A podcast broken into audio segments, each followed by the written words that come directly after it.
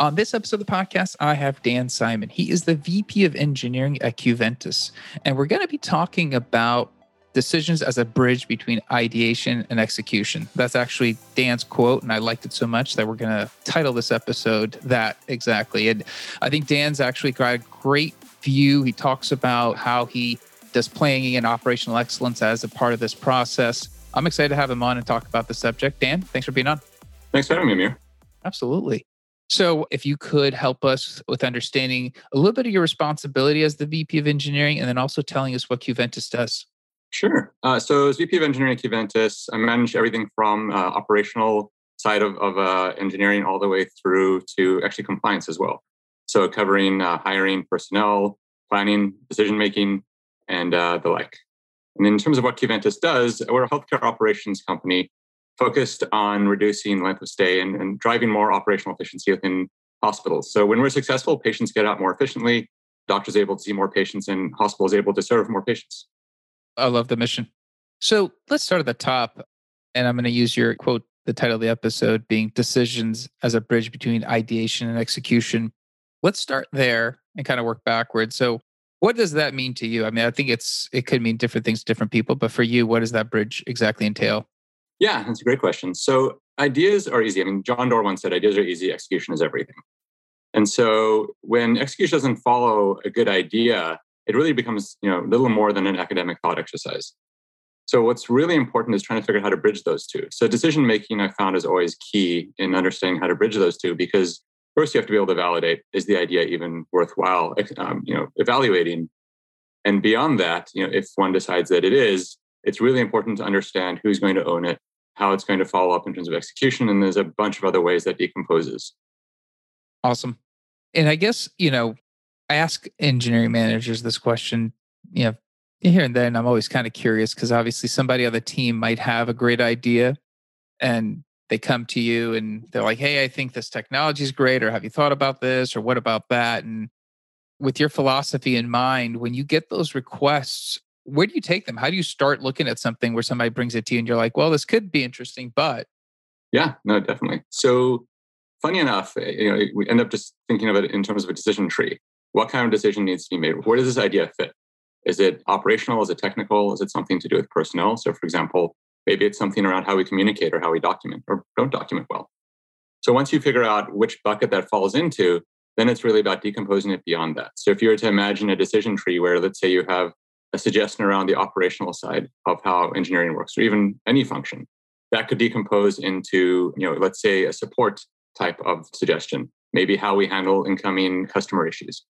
Beyond support, it could be is it an external facing uh, type of issue or is it an internal type of, uh, facing type of issue? And as you kind of decompose it, what you eventually start to realize is that once you hit a node or uh, like the right node in that tree, you need to figure out who's really going to own it. But ownership isn't a singular function. In fact, it actually breaks down beyond that into multiple types of ownership. And this is where I found that thinking about my experience on the compliance side really comes in handy. So in compliance, there's this is concept of, of RACI, responsible, accountable, consulted, and informed. So for every decision, there are multiple parties involved. The responsible party is responsible to make sure that, uh, typically, that whatever is being decided is going to get executed. But the accountable party is the singular party, an individual, or let's say a team, who is accountable to make sure that the follow on on the decision actually comes to fruition. Similarly, then you also have the consulted party and the informed party. Difference being between those two that consulted typically requires some form of acknowledgement or feedback, whereas informed is just one way communication. But understanding once you reach that leaf node in that decision tree, who is going to be accountable uh, and who's going to be responsible is really important in figuring out what you do with that decision the accountable party, for example, will likely make the decision, given you a bunch of different input and any other process they're typically taking into account. Beyond that, you then have to start thinking about governance. So once you have a decision, once you've identified all those parties, how are you actually going to track that decision through to execution? And that's why I typically think of decisions as kind of being that bridge between ideation and execution. Something has to connect the two. And at the end of the day, the question always becomes how do you actually get through to execution and follow up on it? Hmm. Interesting. One thing that was, uh, you know, that you mentioned, obviously, you know, when you're talking about, you know, bringing some of this from your compliance side, when you're trying to balance, I guess, the speed side of things. So sometimes speed is of the essence and it kind of does throw a wrinkle in the step between ideation and execution. How do you have to balance that? Yeah, it's a great question. I think it's it, you didn't have to start thinking about ROI. So in theory, you could throw every resource available to you, you know, people, systems, etc., at a problem, right? At an idea to actually uh, drive, you know, faster execution. But balancing that with all the other priorities that a team manages is really important. So going back to decisioning as that bridge and thinking about as a decision tree, you have to be able to then understand like how do you weight the value of a decision in that tree, and therefore like what are the resources you can allocate to it. This is where it gets really tricky, and obviously it's very dependent on the organization itself. Ideally, like on the engineering side, for example, you're able to bridge that back out or connect it back out to the core business value. So it's not always possible. So, for example, if you're upgrading, you know, a library like a Python library, or even like for us, you know, moving from Python 2 to Python 3, that's not necessarily something that a customer is going to pay us for, but we still have to make best level effort to bridge that back to the business and understand the ROI and the value, and therefore try to figure out how fast do you know can we and should we go with respect to the decisions that we're making here. I think what's uh, interesting about that ROI is I guess depending on where you sit in that decision making hierarchy, your visibility in terms of the impact that ROI is always, you know, kind of diminished based on your purview and you know maybe your manager and what they can see.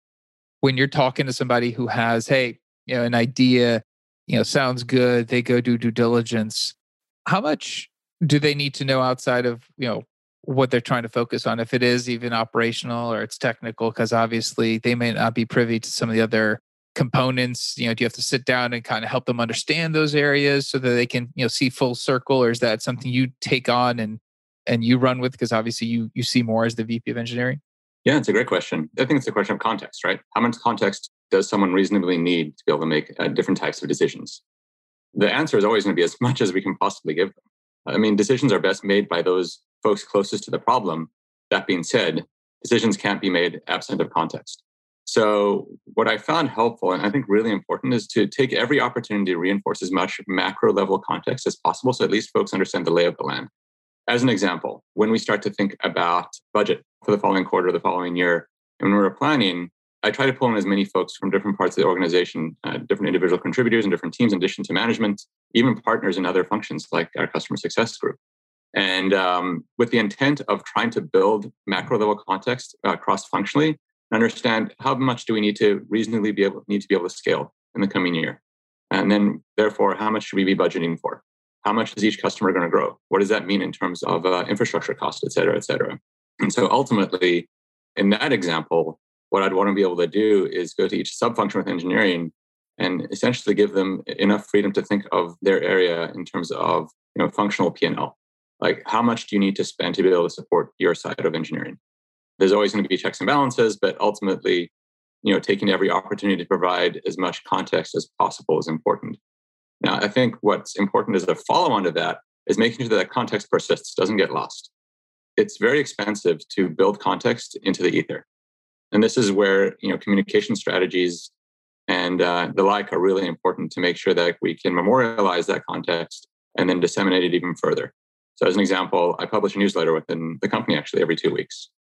And within that newsletter, I pull in different groups. So there's a, there's a customer success section where they fill in context like wins, losses, and you know what's happening over the next month for you know our customers. Similarly, like our DevOps manager does the same thing. And so we memorialize context there, and then you know try to communicate it and repeat it in different ways to make sure that everybody has an opportunity to pull as much context. And when we do finally, you know, reach those decisioning points, hopefully, you know, they've been able to absorb enough. Interesting. I'm just curious about the newsletter. When you decided to start publishing that in the essence of sharing, was there an original thought behind it or did it kind of evolve into what it is now? It's always evolving. The original idea was I just wanted to make sure that uh, you know engineering was being held accountable while also being able to deliver context and set expectations of like what's coming down the line and then how are things going so that people can ask questions proactively make sure that you know various uh, stakeholders have what they need that's since evolved to include, like I said, that customer success portion. There's a section on like sales, like what's coming on the line, new, new prospects, new potential deals. And there's actually an editorial section now we publish every two weeks. It's basically like an internal blog post, which you know has different editorial contributors between myself and you know, much of the engineering leadership team. And we just try to tackle you know subjects that aren't typically necessarily um, you know tackled in a day-to-day setting within engineering. Interesting. How much um, i guess your direct reports i mean you have a very balanced view of decision making very much logic based you can see the reason behind how you approach things. When you're looking at your direct reports and how you want them to make decisions is it kind of helping them understand like an ideal framework or working with their decision making process? How do you balance the two potentially? I think the, the framework is typically where i uh, hand off. I think it's important to give folks enough rope to work with. Not too much to where they hang themselves but enough to where they can figure out what works for them. And this kind of coming back to just the general frameworks in which decisions are made there's a on the execution side there's multiple frameworks that folks use. A lot of them are agile based, you know, agile Scrum, Kanban, et cetera. And different teams, you know, deploy those in different ways depending on the type of work that they do. So, for example, data science works very differently than an applications team. Their cycles are very different. Their operational modes are very different. And so, trying to force not only a you know decision making framework on top of that, but you know, trying to be too prescriptive, I think becomes stifling. And when you let teams really explore this framework and figure out how to leverage it in a way that is more conducive to them you know, working well and efficiently, I actually find I learn a lot. If anything, it influences coming back up the chain. Hmm. Interesting. You know, something was you know, just popped in my head because you have a unique role at Qventus, you know, VP of engineering. You also, you know, manage the information security side. These are sometimes two, con- not conflicting, but two partnering hats, right? Maybe uh, different views of what needs to be done. How do you balance your decisions when it comes to you know being able to switch those two hats and making sure obviously your compliance mindset you know is obviously the company needs that you know type one type two. That is you know frameworks that are established and then you have vp engineering you have to help you know the roadmap creating new technology. How do you balance the two? That's a great question. So there's a lot of overlap right? Both require you know clear lines of ownership and governance so it's actually nice, like I said, that I've had the opportunity to kind of mesh, you know, or at least take learnings from, especially from the compliance side into the engineering side. But I think it's important when there is conflict to understand, you know, what's the North Star? What are we actually trying to achieve? And so, first and foremost, uh, security is of the utmost importance, especially in healthcare. Right? PHI is a very valuable resource and a, a valuable asset, and um, it is one that we, you know, have to protect at all costs. So, when there, for example, is a decision that is being made that has security implications, first question is, you know, what do we need to do to make sure that we're doing this in a secure manner? Beyond that, it's about making sure that anything that we do within engineering generates an audit trail so that we can apply governance. So what's interesting is when I'm going through audits every year, and we're coming up in our fourth year now, so recertifying on our SOC 2, there's uh, always a section of it uh, where we have to demonstrate that change control, change management, that anything that made its way into production went through the appropriate checks and balances, that it reviewed, et cetera, et cetera. And that is made much easier when engineering operations are reflective of that. So, as a concrete example, when um, any work that we're going to do has to be defined in a JIRA ticket. Every JIRA ticket is managed through appropriate workflow. So, for example, there's an explicit QA step, there's an explicit code review step. And in fact, no work can be done without an appropriate uh, GitHub pull request and that pull request is required to have at least one reviewer. When we pull all this together come compliance time, we're able to demonstrate, you know, change control in a very discrete manner. And uh, that definitely kind of helps bridge the two worlds. So um, yeah, there's definitely a lot of overlap there. If anything, one helps the other. Hmm, interesting. Having both roles in one is kind of, uh, I guess, a benefit because obviously you can kind of understand how that partnership works. I think obviously when you have a devoted CISO and VP of engineering, there needs to be you know two people working towards a similar goal. But uh, very interesting. And when it comes to obviously you know healthcare data and and whatnot, obviously different complications. I guess getting back to you know decision making and you know kind of helping teams understand the objectives that they're trying to drive to right some of those decisions are leading you there some are not how do you work with you know the engineering team to help them understand translating that objective of what the company's trying to do to maybe potentially an idea somebody has or you know a thought that you know they could help improve the company i mean it starts in planning So um, I have a really great partner in products, and my counterpart in VP of Product, Jeff. We work really closely together to you know plan every quarter and obviously on an annual basis. And uh, the quarterly planning process is all encompassing. It takes into account feedback from customers, from market, from internal stakeholders, you know, customer success, sales, et cetera. And um, it also pulls in a, a, lot of folks from R&D. So we have leads participating, we have you know, managers, all product managers, et cetera. And uh, what that does is it's a great way to build context. We basically go in with the intent of coming out with a fully funded roadmap.